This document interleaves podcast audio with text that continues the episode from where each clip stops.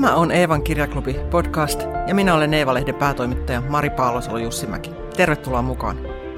Eevan kirjaklubi on kohtaaminen, jossa Eevan vieraana on yksi kirjailija kerrallaan. Järjestämme tapahtuman kerran kuussa ja nyt korona-aikaan virtuaalisesti. Yleisö sai osallistua lähettämällä kysymyksiä etukäteen tai kirjoittamalla niitä tapahtuman aikana chattiin. Sinä kuuntelet nyt kirjaklubista tehtyä podcastia. Älä siis ihmettele, kun puhun yleisökysymyksistä. Eevan kirjaklubi kokoontuu kerran kuukaudessa. Tule mukaan. Ilmoittautuminen onnistuu osoitteessa lue.eeva.fi kautta kirjaklubi.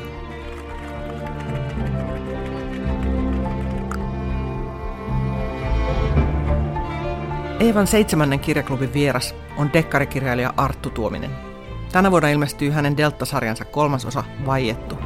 Sarja kertoo porilaisesta poliisiyksiköstä ja sen ensimmäinen osa Verivelka palkittiin vuoden johtolankapalkinnolla.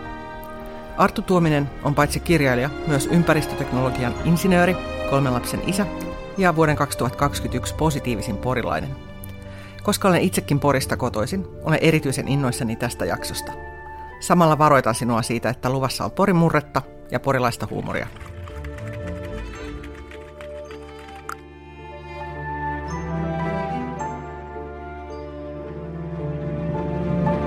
Poristahan voi niin kuin lähteä, mutta niin kuin Pori ei lähde ihmisestä, näinhän se on.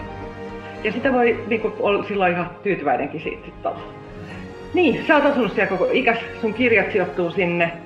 Ja ensimmäinen yleisökysymys, joka on tullut muuten etukäteen, kiitos siitä. Maria-Leena kysyy, joka ilmoittautuu eksporilaiseksi. Mun täytyy sanoa, mä oon asunut pois Porista 20 vuotta, mä en pidä itseäni vielä eksporilaisena. Mä oon edelleenkin, mä sanon, että mä oon porilainen, vaikka mä oon asunut muualla nyt äsken. Mutta Marjalle on sitten eksporilainen, hän kysyy, mitä porilaisuus merkitsee sinulle? Jaa, se merkitsee tosi monia juttuja, että mä oon hirveä kotiseuturakas ihminen ja, ja ylpeä niin kuin juuristani. Vaikkakin silloin joskus lukioaikana niin oli sellainen olo, että tämä Pori on liian pieni paikka, että täältä on pakko päästä pois. Ja mä teinkin yhden harharetken sitten Turkuun, jossa mä opiskelin siellä ja, ja, ja, ja tota, se kesti neljä vuotta se mun harharetkeni. Ja sitten rakkaus ja työ veti takaisin tänne. Ja tänne mä oon itseni pitkälti tapetoinut ja betonoinut. Ja, ja en täältä varmaan kovinkaan helposti lähde pois. Et se merkitsee monia juttuja mulle, mutta et kyllä mulle juuret on tärkeä asia. Miksi, sä kirjoitat, miksi sun kirjat kaikki sijoittuu sinne? Tämä on myös Marja No se sijoittuu oikeastaan just tuosta edellä mainitusta syystä, että toi kotiseuturakkaus on sellainen, että kun mä lähdin kirjoittamaan mun esikoistani, niin se oli niin kuin ihan selveä juttu, että mä sijoitan ne tapahtumat niin kuin Poriin.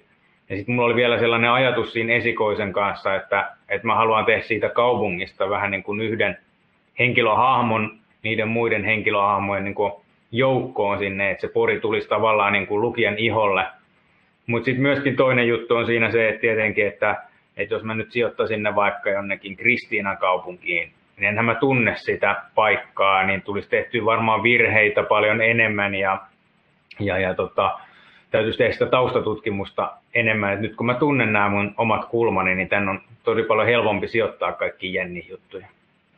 Kuinka paljon sä keksit jotain paikkoja ja vai onko, se, onko sun kirjojen pori niin kuin koska mun täytyy tunnustaa, että jos mä oon lukenut kaikki, niin mä en tunne enää Pori niin hyvin, että mä osaisin sanoa, että onko ne kaikki oikeasti sillä kun ne on.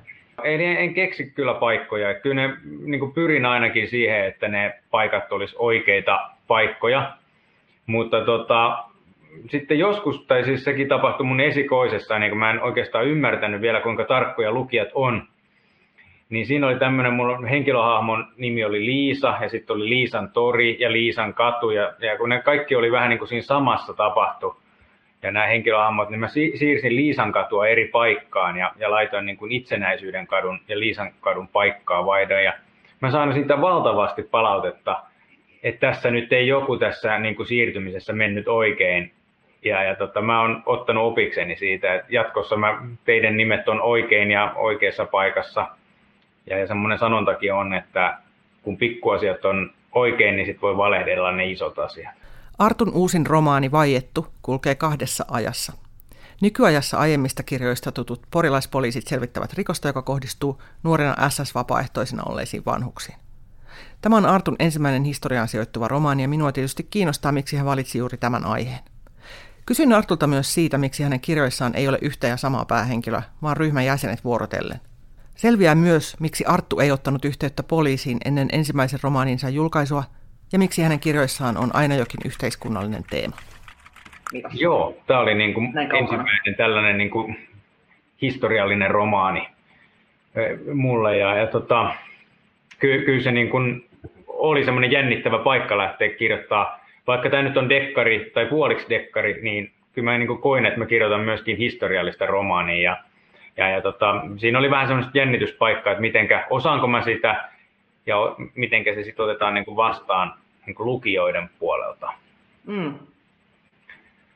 Et, et, tota, no, palaute on ollut pääsääntöisesti ainakin niin kuin positiivista, että kai mä sitten niin kuin silleen onnistuin ja, ja kun se aihe SS vapaaehtoiset toinen maailmansota, niin se on hirveän tutkittua.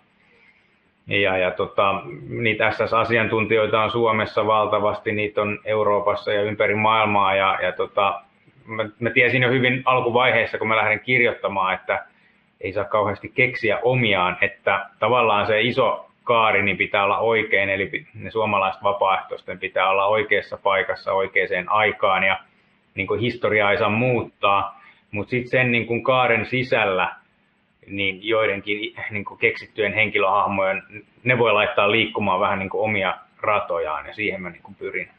Ja. Miksi sä valitsit just tämän aiheen? No, ensin, tai tuota, toinen maailmansota on kiehtonut mua pitkään. Mä oon lukenut niin kuin sitä historiaa ja se on silleen valtava aihepiirikin. Tietysti, että se on niin kuin iso kokonaisuus, minkä sisälle mahtuu tämmöisiä pienempiä tarinoita, niin kuin tämä munkin kirjoittama tarina on, joka kuvaa muutamaa henkilöä, jotka osallistuu tämmöiseen ison myllerrykseen. Mutta sitten tämä niin kuin itse niin kuin, idea syntyi silleen vähän sattumalta, että mä olin matkalla Porista Helsinkiin tapaamaan mun kustantajaa ja menin sinne pussilla. Ja siinä kuljettajan viereisellä etupenkillä oli seuralehtiä. Sori Eeva, ei ole Eeva-lehti. Mainitaan kilpailija. Ja, ja tota, otin siitä matkalukemiseksi sellaisen lehden ja siinä oli juttu näistä suomalaisista SS-vapaaehtoisista ja silloin tämmöinen Andreas Svanström oli kirkkotieteen niin dosentti muistaakseni, oli niin kuin kirjoittanut SS-miesten niin kuin uskonnosta ja tutkinut niitä äh, vanhoja päiväkirjoja ja törmännyt sieltä tällaisiin niin kuin mahdollisiin julmuuksiin, jotka on jäänyt niin kuin mainitsematta historian kirjoituksessa. Ja hän rupesi laajentamaan sitten tätä omaa tutkimustaan siihen niin kuin sotarikossuuntaan ja Seuralehti oli kirjoittanut siitä sitten artikkelin. Ja mä kiinnostuin siitä tosi paljon, kun mä palasin siltä Hesan reissulta niin mä huomasin, että vaikka mun piti kirjoittaa ihan muu kirja, niin mä koko ajan niin googlettelin sitä aihetta, että se jotenkin jämähti mulle. Ja, ja sitten aika pian mulla oli jo siinä dekkarinainekset kasassa ja mä otin yhteyttä kustantajaan ja sanoin, että hei, jos muutettaisikin vähän niin kuin suunnitelmiin ja tehtäisiin tällainen niin kuin SS-vapaaehtoisromaani tähän väliin. Ja sieltä innostuttiin valtavasti ja sitten se oli menoa. Sitten piti kirjoittaa. Se olikin kyllä tosi mun mielestä sä käsittelit tosi taitavasti sitä kahta tasoa ja se kulki tosi hienosti. Ja, ja just täällä joku kirjoittaakin, että tämän romaanin jälkeen tiesi, tiesi kyllä SS-miehistä, eli sä oot myös sivistänyt meitä, jotka emme olleet niin hyvin ehkä perillä vapaaehtoisten vaiheista ja, ja siitä koko, koko. Sanoit, että siitä on tehty paljon tutkimusta. Mit, oliko sinulla jotain tiettyjä, jotka sä erityisesti niin kuin, ootit työkaluksessa? Joo, tietysti semmoinen niin ikoninen niin kuin, var, tutkimus on tämmöinen Mauno Jokipiin mm. luvulla tekemä panttipataljoona, semmoinen hirveä tiiliskivi, tai 800 sivunen. Ja, ja tota, se on edelleenkin varmaan tämmöisen suomalaisen SS-vapaaehtoisten tutkimuksen tämmöinen niin kuin, niin kuin, miksi sitä nyt kraalin malja, no ei kraalin maljaksi voi sanoa, mutta siis kuitenkin tämmöinen niin kuin kulmakivi. Ja sitä mä tietysti luin, että siellä on hyvin tarkkaan selostettu se politiikka, mikä johti siihen niin kuin SS-vapaaehtoisjuttuun ja sitten niiden SS-miesten vaiheet Saksassa ja osallistuminen sotaan ja eri joukko-osastot. Että se on niin kuin hirveän tarkka tutkimus siitä, mitä niin kuin tapahtui ja siellä on niin kuin matrikkelit niistä ihmisistä, jotka osallistui siihen sotaan. Ja sitten mä luin, niitä on tämmöisiä niin kuin näiden S-miesten muistelmia. Niitähän on julkaistu sitten heti sodan jälkeen ja sitten ehkä vuosikymmen kaksi jälkeen sitten, kun ehkä on vähän pöly jo laskeutunut, niin sitten on niitä on julkaistu. Mutta se panttipataljoona nyt on varmaan sellainen, niin kuin, mitä ei voi jättää mainitsematta. Vaiettu on, on kolmas osa Delta-sarjasta. Sä oot sanonut, että sä kirjoitat niitä kuusi, mikä on ilouutinen meille, jotka olemme Delta-poliisien ystäviä. Se kertoo poli, siis teille, jotka ette ole ehkä tutustuneet, niin se kertoo Porin poliisi yksiköstä. Ja mun mielestä siinä on erityisen hienoa siinä sarjassa, että, että ihmiset tulee aina välillä niin kuin eri ihmiset on pääosissa. Se on tosi kiinnostavaa, että siinä ei ole niin kuin yksi ja sama poliisi, jota sitten kirjastoiseen seurataan, vaan ne on sivuhenkilö toisessa ja päähenkilö toisessa. Kaikilla niillä on salaisuuksia, joiden, joita ne niin kuin varjelee, eikö vaan? Se on musta tosi mielenkiintoista myös, ja ne paljastuminen niin kuin uhkaa koko niiden elämää. Se on sen kantava teema, eikö? Joo, mielestä? tosi hyvin sä oot niin löytänyt nämä mun isot teemat sieltä, kun normaalisti kun joku dekkarisarja kirjoitetaan, niin siellä on aina joku komisario Koskinen tai Takamäki ja, ja se on niin kuin se keskushenkilö. Niin mä halusin heti niin kuin sellaisen sarjan, että ei siinä ole yhtä päähenkilöä, vaan siinä on tämmöinen tutkijajoukko. Ja sitten niin, että jokainen niin kuin tutkija jo, niin kuin, pääsee sen niin kuin kirjan keskiöön omalla vuorollaan. Ja, ja et heillä jokaisella on jonkinnäköinen salaisuus ja sitten he joutuu niin kuin sen kirjan ison teeman niin kuin johdosta niin kuin tavallaan kohtaamaan sen oman salaisuutensa ja tuomaan sitten sen julki, että, että se oli semmoinen iso kokova niin kuin ajatus tälle sarjalle. Se on tosi, tosi kiinnostavaa. Mä itse odotan, että tulisi se Linda Toivonen tulisi esiin sieltä, kun se ei ole vielä ollut esillä. No joo, senhän piti niin kuin tulla tähän. Ää, niin, kuin, niin kuin mä sanoin, tämä tuli vähän tähän niin kuin keskelle tämä vaiettu. Ja tässähän ei ole sellaista niin kuin poliisia, joka nousi sen keskiöön, vaan tässä nousee keskiön tämmöinen vähän ulkopuolinen kuin Albert Kangasharju, joka on, on tota, näitä, no voidaan se nyt varmaan paljastaa, mm. mutta on ollut niin kuin Saksassa saamassa asekoulutusta ja nyt sitten kokee tämmöisen murhayrityksen ää, ja, ja tota, selviää siitä ja sitten lähdetään niin kuin tämä kirjan niin kuin idea lähtee puimaan sitä auki, että miksi joku käy tällaisen niin kuin vanhuksen kimppuun. Mutta tota, Linda Toivosen vuoro tulee ensi kirjassa, että, että, että se on niin kuin hyvin pitkälti jo kirjoitettukin, että nyt se on, on sellaisessa viimeistelyvaiheessa, että sitä pallotellaan kustannustoimittajan kanssa ja yritetään hioa vielä paremmaksi. Mitä tota, onko sinulla itse suosikki noista henkilöistä? Tunneeko jonkun läheisemmäksi kuin toisen?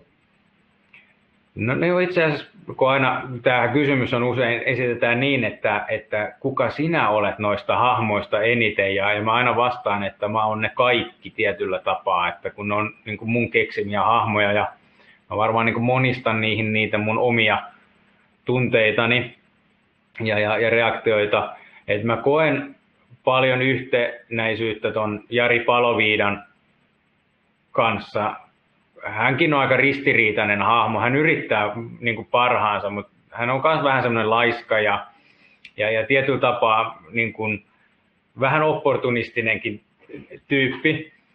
Mutta kuitenkin hänellä on niin kuin hyvä sydän ja, ja hän yrittää parhaan, mutta epäonnistuu aina välillä sitten ja joutuu sellaisiin kiperiin kysymyksiin ja hänen moraalinsakin ehkä vähän niin kuin, niin kuin hajoilee. Mutta ehkä niin kuin oikea suosikki on sitten toi Henrik Oxman, et, et, hän ei vielä ehkä mulle itselläkään paljastanut ihan kaikkia kortteja, että se voi niinku yllättää ja sen takia se on niinku hauska hahmo. Et mä en vielä itsekään päässyt niinku tuntemaan häntä, että et saas nähdä, mitä sieltä kaikkea vielä tulee esiin. Mä kuulin, että Henrik Oxmanille on perustettu Facebook-faniryhmä. Joo, joo, mä tiedän, että on perustettu ja mä en siis itse kuulu sinne ryhmään, se voisi ehkä ryhmä meitä pilaa, pilalle se, että mä en tiedä millaista keskustelua siellä siis käydään, mutta tiedän, että Oxmanilla on perustettu tällainen ja, ja tota, kyllä mä sen Oxmanille suonen, onhan niin hyvä tyyppi, että, että jos häntä fanitetaan, niin hieno homma. Kyllä. Täällä on yleisökysymys. Tytti Seessalo kysyy, että onko oikeita esikuvia Porin poliisissa näillä ihmisillä? No ei ole, ja tämä on varmaan sellainen niin kuin, kysymys, mitä kaikki kirjailijat aina, aina kohtaa. Ja, ja varsinkin silloin mun esikoisromaanissa, niin kun se sijoittui mun niin kun osittain mun ex-työpaikalleni, joka oli siis Ulvilan kaupungin talo, että siellä tapahtui jotain ja siellä oli tällaisia niin kuin poliittista kähmintää, niin kaikki aina kyseli sitten, että oliko se, oliko se lautakunnan puheenjohtaja se, oliko se Seppo ja oliko toi toi, mutta eihän se koskaan ollut näin. Mutta kyllä se varmaan niin poimii aina tosi elämästä jotain piirteitä ihmisiin, jotain manereita ja ihan luonteen piirteitäkin ja sekoittaa niitä keskenään ja jos joku löytää, että se on ihan varmasti tuo tyyppi, niin sitten mä tiedän, että se on niin jotenkin onnistunut, että siitä on tullut oikein elävä ihminen. Et ei, ei siellä ole, en mä tunne Porin poliisista oikeastaan ihmisiä, että mä voisin niitä edes niin kopioida. Puhuuko sä, teekö sä semmoista, moni tekkarikirjailija keskustelee poliisin kanssa niistä tutkimusmenetelmistä, tämän tyyppisistä, teekö semmoista työtä? Joo, kyllä, tai siis just kun mä aloitin kirjailijan hommat, niin mä tein sen vähän niin kuin salaa. Et mä en halunnut työpaikan kahvipöydässä paukutella henkseleitä, että hei nyt, nyt tulee bestselleria pian, että, että siinä olisi voinut käydä niin, että kun ei sitä tuliskaan, että parin vuoden päästä ne kyselisivät, missä tämä sen bestselleris on. Ja, ja mä tein sitä niin salaa, että puoliso tiesi, että mä kirjoitan ja, ja mä ajattelin, että jos se julkaistaan, niin sitten mä tavallaan kerron, että hei tässä, tässä tulos, mitä mä oon nyt tehnyt iltaisin. Niin silloin se kynnyskin oli, aika suuri ottaa yhteyttä niin kuin poliisiin, kun ei ollut mitään näyttää, että, että, että jos olisi soittanut, että mä nyt haaveilen tämmöistä niin kuin rikoskirjailijan urasta, että voisitteko te päästää mut sinne katsomaan, miltä siellä näyttää, niin siinä oli jotenkin iso kynnys, mutta kun se esikoinen oli niin kuin julkaistu, niin sitten kun mä kirjoitin toista, niin se kynnys oli jo niin paljon matalampi, että mä otin heti yhteyttä Porin poliisiin ja sai sieltä valtavan hyvän niin kuin vastaanoton. Mut kutsuttiin sinne paikan päälle ja mulle kierrätettiin siellä laitosta ja pääsin katsomaan voimankäyttökoulutusta ja jututtaa rikostutkijoita. Ja, ja, ja huomasin kaikki virheet, mitä olin tehnyt esikoisessa ja sehän on vielä näin, että kun kirjoittaa ruokalan väärään kerrokseen, niin se pitää olla ne kaikki seuraavatkin kirjat siellä väärässä kerroksessa. Et, et, et, harmittaa, että en ollut silloin heti yhteydessä. Niin. Onko tullut kuittia poliisilta? No ei ole kyllä, että kyllä mä tiedän, että sitä luetaan Porin poliisissa, että mä oon kuullut niin kautta rantain, että et, et niitä mun kirjoja odotetaan siellä, mutta tota, ei ole kukaan vielä, ehkä mä oon niin vähän tekemisissä kuitenkin poliisin kanssa onneksi, että ei ole niin aina joka lauantai-ilta kirjailija tuominen viedään putkaa, että semmoista ei ole tapahtunut, mutta olisi tietysti kiva joskus jutella jonkun poliisin kanssa, että mitä, mitä hän on tykännyt siitä, vai onko ne niinku semmoista, että ne poltetaan heti jossakin takassa siellä saunailla? Niillä on sellaiset menot siellä, jos näet tuomisen uusin menee. Kyllä, kyllä. Sulla on myös aina jokin yhteiskunnallinen teema niissä romaaneissa. Joo. On, onko se tärkeää sulle? Miksi, miksi, valit, miksi teet niin? Joo, no mulla se on se varmaan se juttu, tai se juttu on mulle siinä kirjoittamisessa se, että mä rakastan tietysti niin tarinoita ja niiden kertomista. Se on se, tietysti se numero yksi aina. Se tarinan pitää olla se keskiössä, mutta musta olisi niin kuin tuhlausta tavallaan kertoa pelkkä tarina, jos ei siihen kytkisi jotain yhteiskunnallista. Ja, ja sitten vielä niin, että, että mä haluan, että siinä olisi niin kuin enemmänkin niitä kerroksia, että siellä voi olla just jotain yhteiskunnallisia teemoja, mutta sitten voisi olla, tai mä haluaisin, että siellä olisi myöskin jotain syvempiä pohjavirtoja, tällaisia niin kuin temaattisia juttuja, mitä voi niin kuin ottaa käsittelyyn, ehkä jopa symbolisia juttuja, ja niitä on kiva vähän niin kuin kätkeä sinne, ja eikä se haittaa, jos joku niitä sieltä pongaa, vaan, vaan se on ihan okei lukea sitä tarinaa ja jättää ne kaikki yhteiskunnalliset jutut niin kuin sivuseikoiksi, mutta jos joku haluaa niin kuin löytää niitä kerroksia sieltä, niin, niin tota, noin, mä haluan mielellään niin sinne niin tarjota. Että sitten tulee löytämisen iloa myöskin lukijalle. Ja se on se juttu, että et pelkkä se tarina ei niin riitä mulle. Et mä haluan, että siellä on vähän jotain syvyyttä vielä enemmän. Haluatko sä muuttaa niillä kirjoilla jotain maailmaa tai ajattelua? No ei mulla sellaista varmaan mitään agendaa ole niin kuin joillakin kirjailijoilla selkeästi on, että ne kirjoittaa jostakin ilmastonmuutoksesta. Niin kuin Risto Iso, Isomäen nyt varmaan voi mainita tässä, että hänellä on aina, aina se niin kuin ympäristösuojelutematiikka siellä niin vahva, että musta olisi vähän niin kuin tylsää, että se menisi tällaiseksi niin kuin luennoimiseksi. Mä kirjoitan varmaan asioista, jotka niin kuin mua itse pelottaa.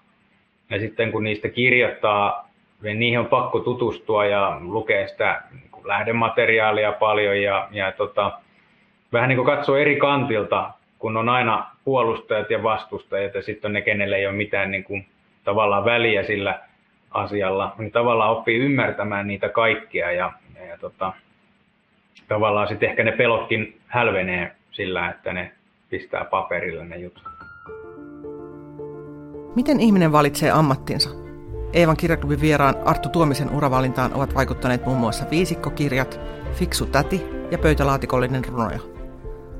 Puhumme myös siitä, mikä muuttui, kun kustantaja vaihtui toiseen, ja siitä, mihin insinöörikirjailija käyttää Exceliä. Saamme lopulta vähän pelottava vihjeen tulevista Delta-kirjoista, muutaman hyvän kirjavinkin ja tarinan Rosaliksomista. Mä rakastan tarinoita ja kirjoja lukemista. Et mä olin pienenä lukutoukka. Ja, ja, ja ei se sinänsä ehkä sattumakaan ole, että musta tuli kirjailija. Että mä oon haaveillut siitä ihan lapsesta asti. Ja, ja mun ensimmäinen lukemani kirja oli Viisikko Aaresaarella. Mä muistan, mun isäni kävi siinä aika lähellä meitä, missä mä oon varttunut, niin oli kirjasto, se oli Käppärän kirjasto. Ja isä lainasi sieltä mun ensimmäisen lukemani kirjan. Ja se oli niin jännä tämä viisikko, että se varmaan on kestänyt tosi kauan, kun mä oon sitä lukenut, mutta mä niin uppouduin siihen tarinaan ja koko ajan niin hämmästelin, että kuinka joku on voinut keksiä näin niin jännän tarinaa, että on linnanrauniot ja yritetään löytää aaretta sieltä alta. Ja, ja, ja. Sitten mä ilmoitin sen jälkeen, että musta tulee kirjailija, että mäkin haluan kirjoittaa jotain yhtä jännää ja hienoa. Ja, ja, ja mun täti, tätini sitten kuuli sen ja toi mulle tota, semmoisen vanhan matkakirjoituskoneen, jolla mä rupesin sitten kirjoittaa, kopioimaan käytännössä jotain sarjiksia, mitä mä luin. luin ja, ja tota, 15-vuotiaana sitten tuli runot mukaan. Musta piti tulla runoilija ja, ja, ja tota, kirjoitin pöytälaatikkoon varmaan satoja runoja ja siellä ne saa ollakin, että niitä, olin niin huono runoilija, että onneksi ei niitä mihinkään lähettänyt, mutta siinä oli semmoinen ajatus varmaan, että niin kuin täydellisen lauseen metsästys. Ja, ja parikymppisenä sitten aloin haaveilemaan tosissaan siitä kirjailijan urasta ja, ja tota, aloittelinkin pari kertaa sitten opiskelukämpässä, mutta kun ei ollut varmaan tarpeeksi kypsää eikä, eikä ollut ehkä niin kuin ajatustakaan siitä, että se voi oikeasti kestää sen vuoden se kirjoittaminen, ne jää aina kesken. Kunnes sitten rupesi tulee perhettä, ja mulla oli yksi lapsi ja, ja toinen oli tulossa, ja, ja sitten mä tajusin, että tämä aikaikkuna tavallaan niin täällä haaveille alkaa niin umpeutua, että jos mä nyt toteuta sitä mun unelmaa, niin, niin se ei ehkä koskaan toteudu. Ja sitten mä otin yhtenä iltana läppärin syliin ja sanoin puolisolle, että mä kirjoitan nyt kirjan, ja se ei oikein uskonut mua, mutta tota, se sanoi, että joo, no kirjoita vaan, ja mä heti kirjoitin siitä muutaman liuskan ja näytin sille, ja sanoin, että joo, tämähän vetää, että jatka vaan, ja sitten mä päätin, että nyt mä toteutan se, että nyt mä en anna periksi, että mä teen, mä katson mitä siitä tulee, että mä kirjoitan sen loppuun, ja jos ei siitä tule mitään, niin sitten mä tiedän sen. Ja, ja tota, siitä tuli mun esikoisromaani sitten, joka julkaistiin 2015. Kuinka Kuinka tota, kauan se kesti sen ensimmäisen kirjan kirjoittaminen?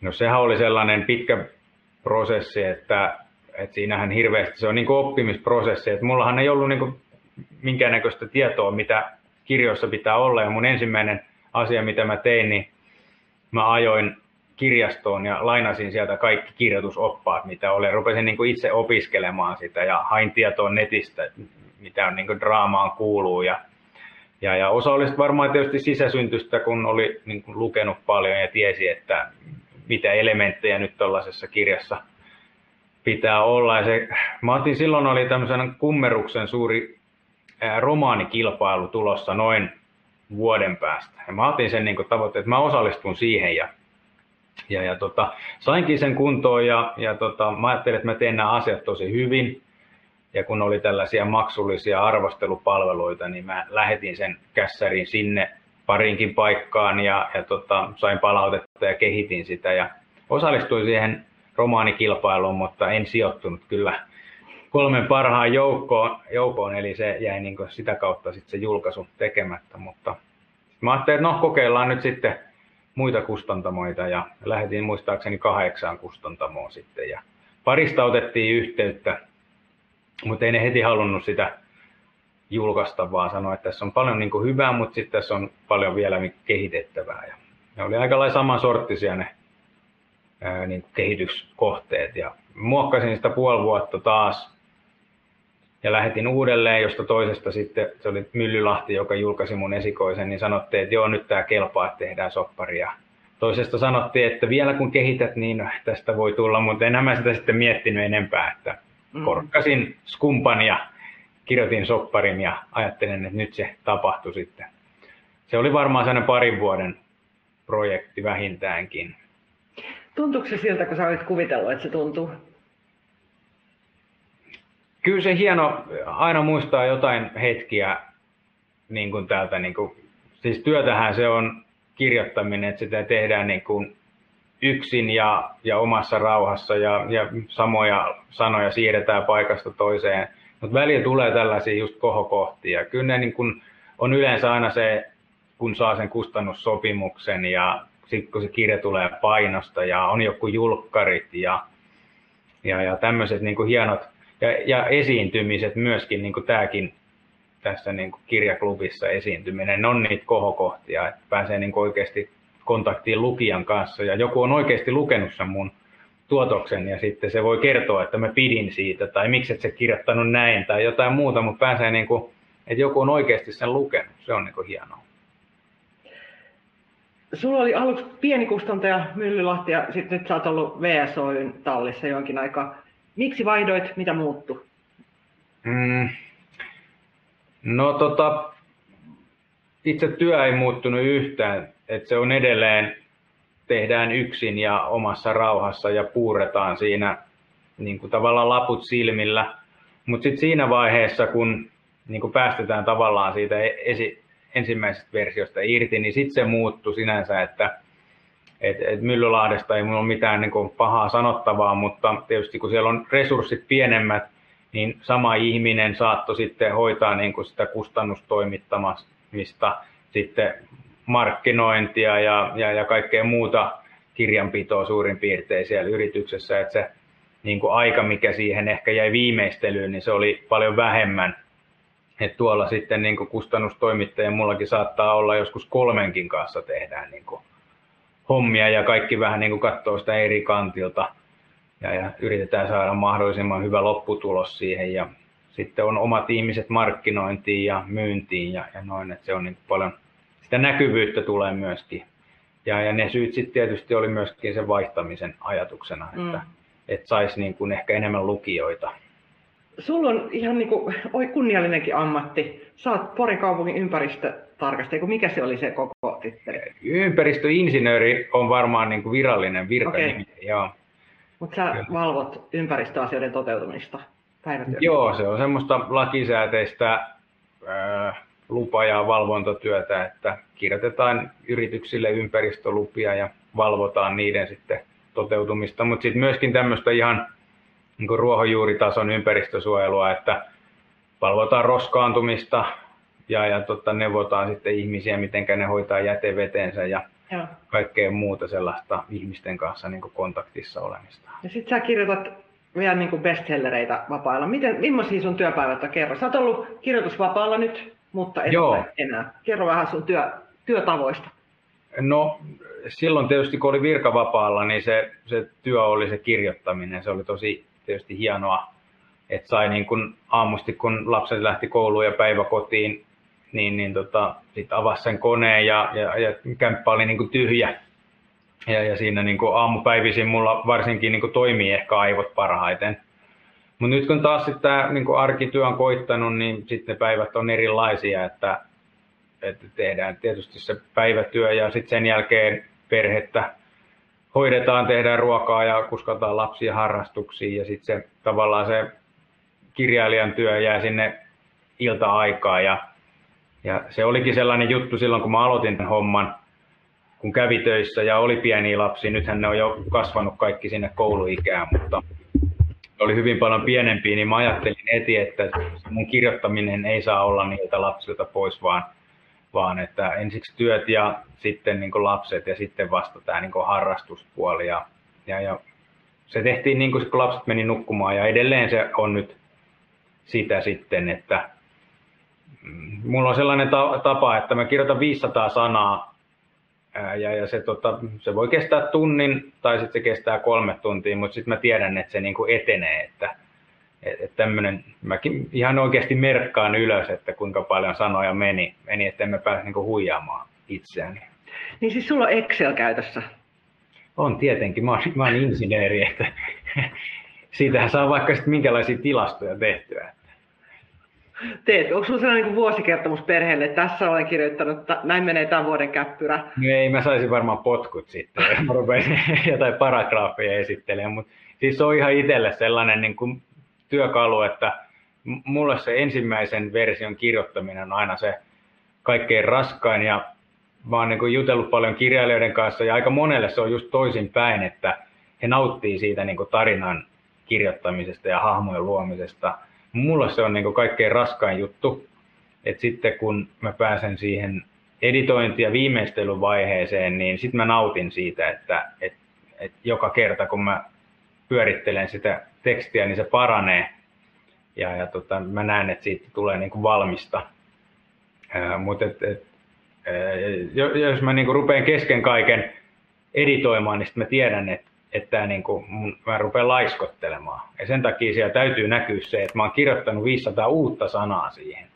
Niin, niin tota, sit mä en pääse niin kuin huijaamaan itseäni, että mä oon vaan editoinut, kun mä tykkään siitä niin paljon. Jotenkin ihan mahtavaa. Täällä joku kiittelee, että kuulostaa niin mukavalta, kun mieskirjoja on yhdistänyt työn ja perheen. Noin. Ihana olla insinööri, sanoo Tuula. Terveisiä. Mäkin kyllä tykkään Excelistä, mun on pakko sanoa, se on toimittajalle epätyypillistä, mutta mä rakastan itse Excelöidä. Kaikkien mun toimitustiimi on aina ihan, taas se vetää Excelit esiin, nyt ei me. No niin, mutta se minusta. Täällä kysyy Ritva, on esittänyt yleisen kysymyksen aikaisemmin. Kuinka vauhdikasta elämää vietät?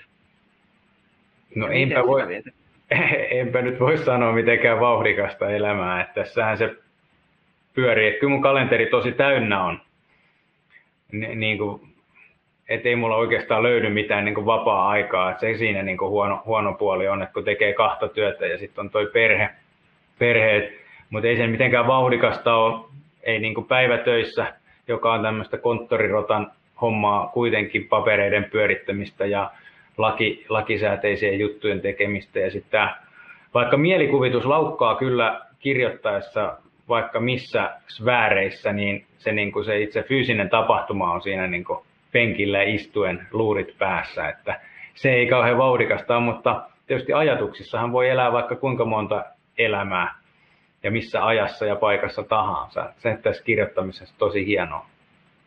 Sä kerroit tuossa aikaisemmin, että sä oot, oot suunnitellut tosi pitkälle ja kirjoittanutkin jo tosi pitkälle nyt sun kirjoitusvapaan aikana tätä Delta-sarjaa. Kerro vähän siitä, että mitä on tulossa ja miten sä miten sä niin rakennat sitä kaarta niissä? Joo, eli kuusosainen Delta-sarja on tulossa ja se neljäs osa, mistä jo vähän puhuttiinkin, missä on Linda Toivonen, se keskushenkilö, se on aika pitkälti jo tuloillaan siellä ja näin mä oon kuullut kustantajalta, että se tulisi elokuussa ää, ulos, ensi vuoden elokuussa siis. Ja, ja tota, sitten kun mä olin tuossa sen vuoden virkavapaalla, mä pyrin niin kuin tekemään mahdollisimman paljon puskuria sitten tähän työhön paluuta varten, ettei tarvi joka ilta venyttää sinne niin kuin, niin kuin seuraavan vuorokauden puolelle. Et mä yritin tehdä tämmöistä etupainotteista työtä, niin kirjoitin sitten sen raakaversion jo siitä seuraavasta. Ei se nyt ihan kokonaan valmis raakaversio ole, mutta se on niin kuin siellä odottamassa sitten, että kun mä saan tämän seuraavan kirjan, niin mä pääsen heti vähän siihen mun lempparihommaan, eli editointiin eli tekemään siitä sitä niin kuin kokonaisuutta. Ja sitten mä kirjoitin myöskin sinne ää, sitä viimeistä kuudetta osaa jo varmaan puoleen väliin sitä raakatekstiä, mutta siitäkin mulla on hyvin tarkka suunnitelma kyllä, että mitä se tulee pitää sisällään. Että tällaiset suunnitelmat on, eli mä tiedän aika tarkkaan, mitä kullekin henkilölle tapahtuu, ja voin heittää tässä sellaisen pienen cliffhangerin että, että tota, mun kirjoissani mä en ole koskaan halunnut pitää mitään niin kuin itsestäänselvyytenä myöskään näille päähenkilöille, että kun joku menette katsomaan Bondia ja se roikkuu sieltä kielekkeeltä, niin sunhan ei tarvitse koskaan jännittää, että tippuuko se, koska se on Bond, se tulee seuraavassa Bondissa takaisin. Niin jos mun Jari Paloviita tai Henrik Oxman roikkuu kielekkeeltä, niin, niin mä haluan, että mun lukija joutuu oikeasti jännittämään sen puolesta, että, että, että kuoleeko se vai eikö kuole. Että, että, että, kun sarja päättyy, niin mä en voi luvata mitään. Ah, hirveän stressaava nyt meille Oksmani ja Paloviida ja Koskisen ystäville. Että... Mutta lohdutukseksi sen verran, että mä oon myös sanonut, että kirjoissa ei koskaan kukaan oikeasti kuole. Että aina voi palata vähän niin kuin tämä nuori Sherlock Holmes tai nuori Kurt Wallander, että ne voidaan niin kuin mennä aikaan ennen näitä niin kuin kirjoja sitten, jos haluaakin palata vielä saman hahmon pariin, että vaikka joku kuolisikin sieltä, niin, niin, niin tota, se jatkaa elo, elossa olemista. Onneksi kirja on aikakone. Kyllä. Täällä on tota, tytti kysyy uudestaan, että Reijo Mäki on nostanut Turun esiin romaaneissaan. Luuletko, että Porissa aletaan järjestää turistireissuja kirjoisi tapahtumapaikoille? Niin, no en tiedä, käykö turistit siellä katsomassa. Että tässä nyt lojui, lojui ruumi sitten tässä kirjurin luodossa.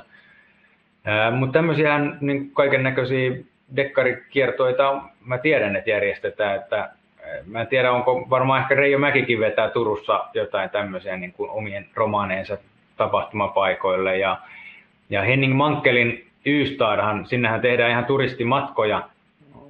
Okei, okay, hienoa. Tämä on ollut jo, mä istuin semmoisen avonaisen paloauton Maria Gaattanilla tietysti siellä Kurt, Kurtin kotitalon pihassa. Ja kävit syömässä siinä pizzeriassa, missä Kurt aina.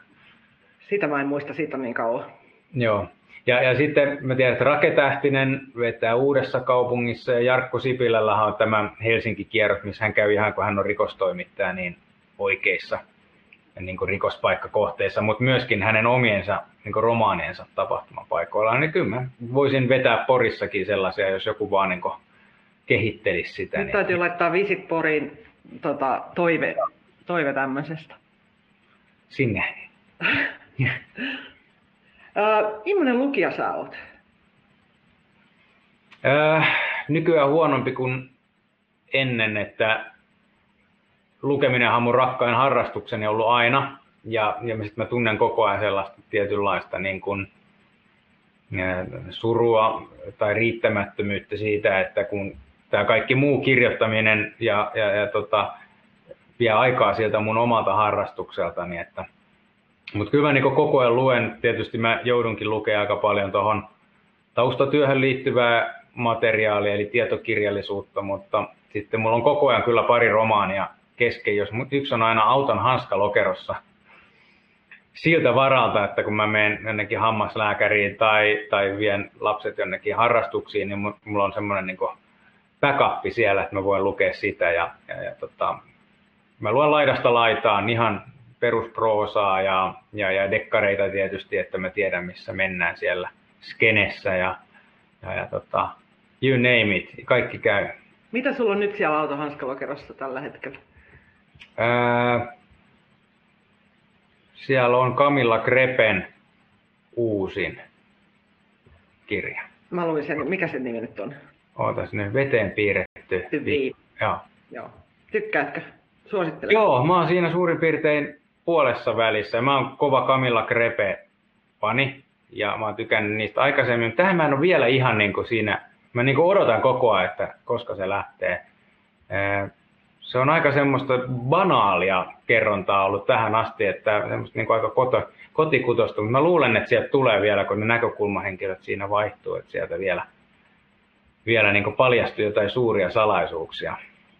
Onko sulla jotain esikuvia tai semmoisia erityisiä, jos Grebeä fanitat, niin onko muita? No joo, suomalaisista on niin kuin Rosa Liiksom on niin kuin varmaan sellainen niin kuin super, supertähti mulle.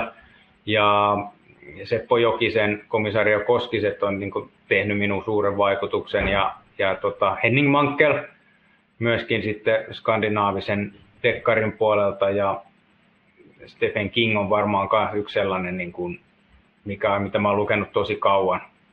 niin kuin ihan penskasta asti. Ja Mainitsit Rosa Liksomin, ja mm-hmm. Rosahan oli meidän viime kerran vieras, ja hän esitti sulle kysymyksen, niin kuin kirjaklubin perinteisiin kuuluu. Ja se kysymys kuuluu, milloin tajusit olevasi osa luontoa? Oi, Rosa esittelet minulle kysymyksen, täytyy. Kerro se tarina, kun te olette tavannut.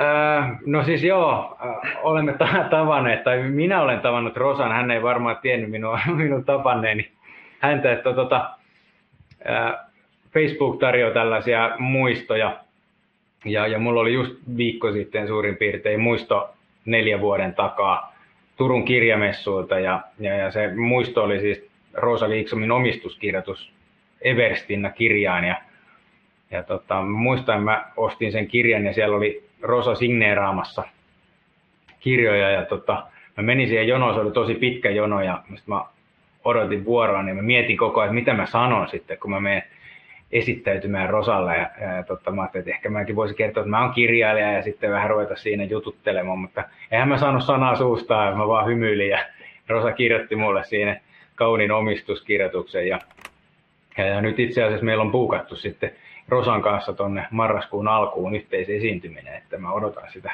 kun mä voin kertoa tämän jutun Rosalle myöskin, että ehkä mä sitten jo uskallan sanoakin jotain. Toivotaan. Kysymys siis oli, että... Kysymys oli, että milloin tajusit olevasi osa luontoa? Mulla on semmoinen muistikuva, mulla on kolme vuotta vanhempi isoveli. Mä en muista kuinka vanha mä olin, mutta mulla oli kova järkytys joskus se, että, että se sanoi, että, että ihminenkin on eläin. Kun mä olin pitänyt, että ihmiset on niin kuin ihmisiä, että ei me olla eläimiä. Ja sitten sanoi, että mulla on ihan samanlaisia eläimiä kuin kaikki niin kuin hamsterit ja muukin, että, ei meissä ole mitään niin spesiaalia. Ja silloin varmaan niin tuli semmoinen aha hetki, että niin varmaan onkin, että ei ihminen ole mikään, niin kuin, me ollaan osa luontoa.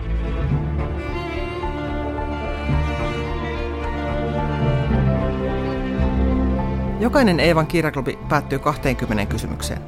Kysymykset pohjautuvat osittain kirjailija Marcel Proustin suosituksi tekemään seurapeliin, jonka sanotaan paljastavan ihmisen todellisen luonteen.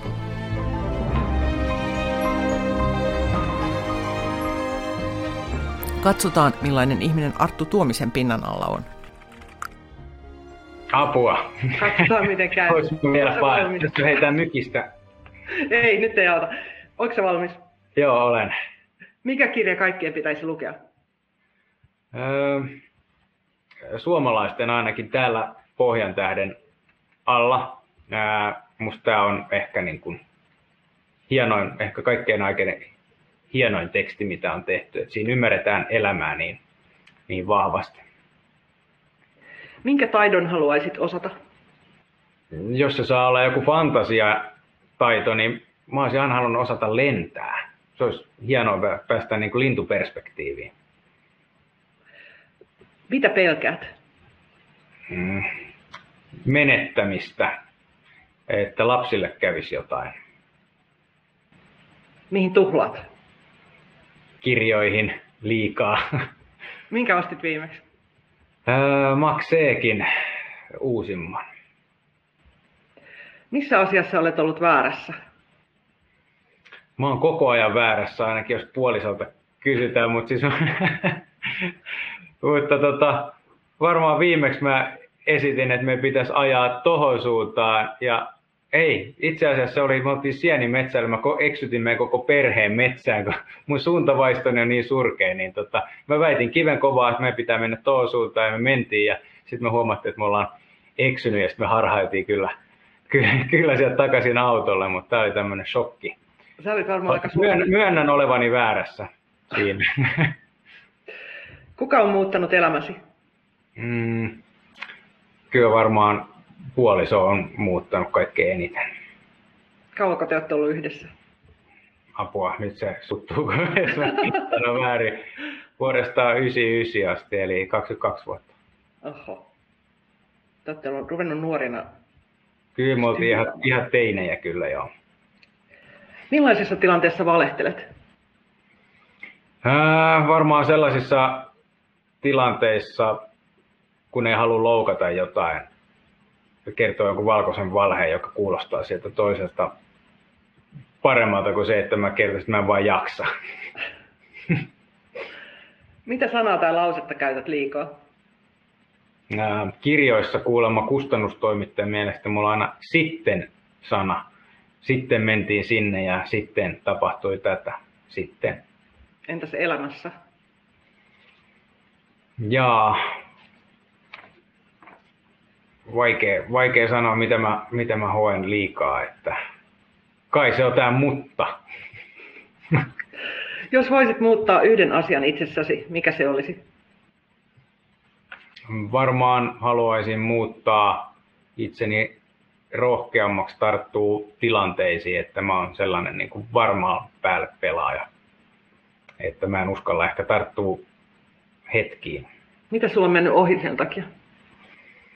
Mä varmaan kaikilla on aina hienoja tai ideoita, ne pystyy hyppäämään vapaaksi kirjailijaksi tuosta vaan, kun ne on esikoisen julkaissut, mutta mulla on sellainen, että mä katson aina kymmenen vuoden päähän ja mietin kaikki kauhuskenaariot, että mitä voi tapahtua. Ja mä elän semmoista varmaan päälle niin kuin harmaata elämää, että ehkä mä joskus kaipaisin, ettäkin mäkin uskaltaisin tehdä jotain ratkaisuja. Mitä pidät suurimpana saavutuksenasi? Lapsia. Mikä on arvokkain omaisuutesi? No, terveys. Jos saisit olla joku muu yhden päivän ajan, kuka olisit? Mä voisin olla Stephen King huomatakseni, että se tekee ihan samaa asiaa kuin minäkin, eli istuu koneen ääressä koko päivä ja kirjoittaa. Tois siisti päästä niin kuin hänen aivoihin, että miten siellä niin kuin mielikuvitus lentää. Mistä toivot, että sinut muistetaan kuolevasi jälkeen?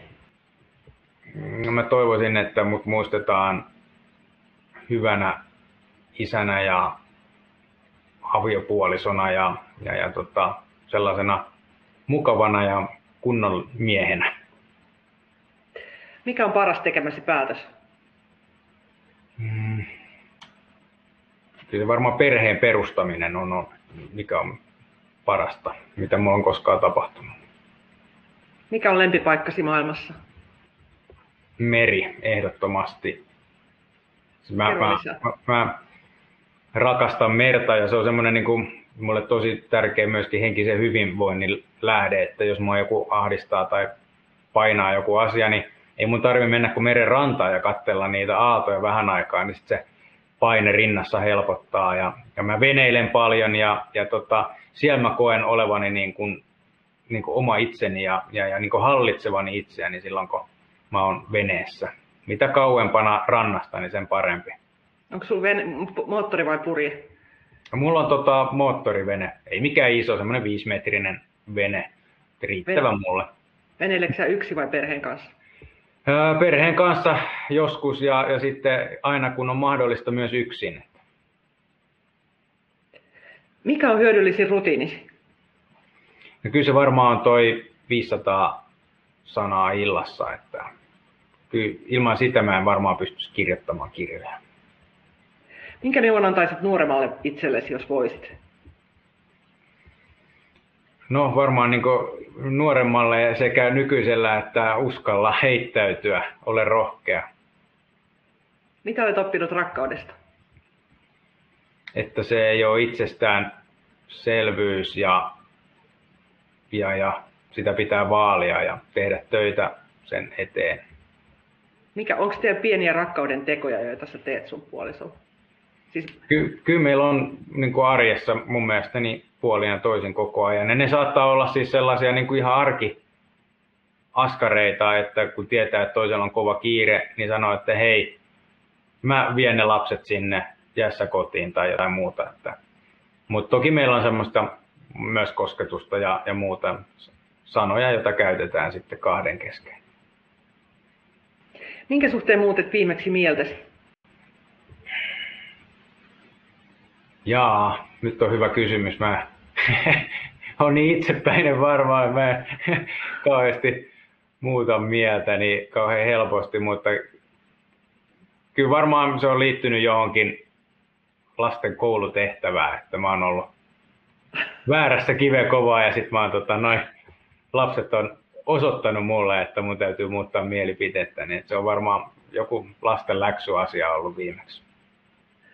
Viimeinen kysymys. Mikä herättää sinusta toivoa? Nuoret herättää toivoa ja, ja mun mielestä niin, niin kuin ympäristösuojelu ja kaikki ilmastoasiat, niin musta nuoret on paljon niin hanakampia puhua sellaisten tärkeiden asian eteen kuin me vanhat kalkkikset. Että musta nuoret on niin kuin sukupolvi toisensa jälkeen fiksumpia kuin me, me vanhemmat. Me jotenkin uraudutaan, mutta sieltä niin kuin tulee koko ajan jotain tuoretta näkemystä. Kiitos Arttu Tuonen. Kiitos. Miltä Eevan kirjaklubi kuulosti? Jos tykkäsit, kerro kaverillekin. Seuraavan kirjaklubin vieraana on rakastettu ja ihana Sirpa Kähkönen. Klubi kokoontuu 16. marraskuuta kello 18 ja ilmoittautuminen päättyy päivää aikaisemmin.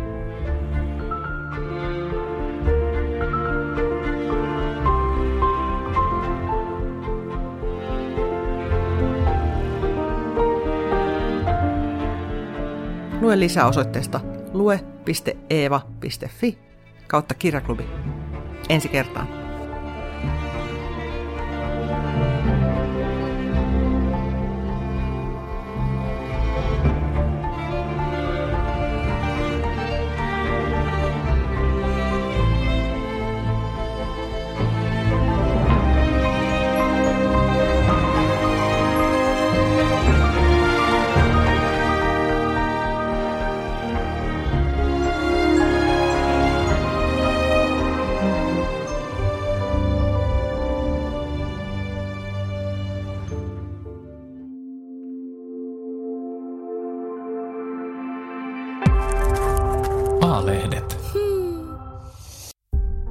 Hei, minä olen Eevan päätoimittaja Mari Paalosolo Jussimäki. Tämän podcastin lisäksi Eeva on paljon muutakin. Eeva-lehden sivuilla kohtaat joka vuosi yli 160 rohkeaa ihmistä. Toivon, että tilaat Eevan ja tulet mukaan. Kurkkaa hyvä tarjous osoitteesta lue.eeva.fi kautta tutustu.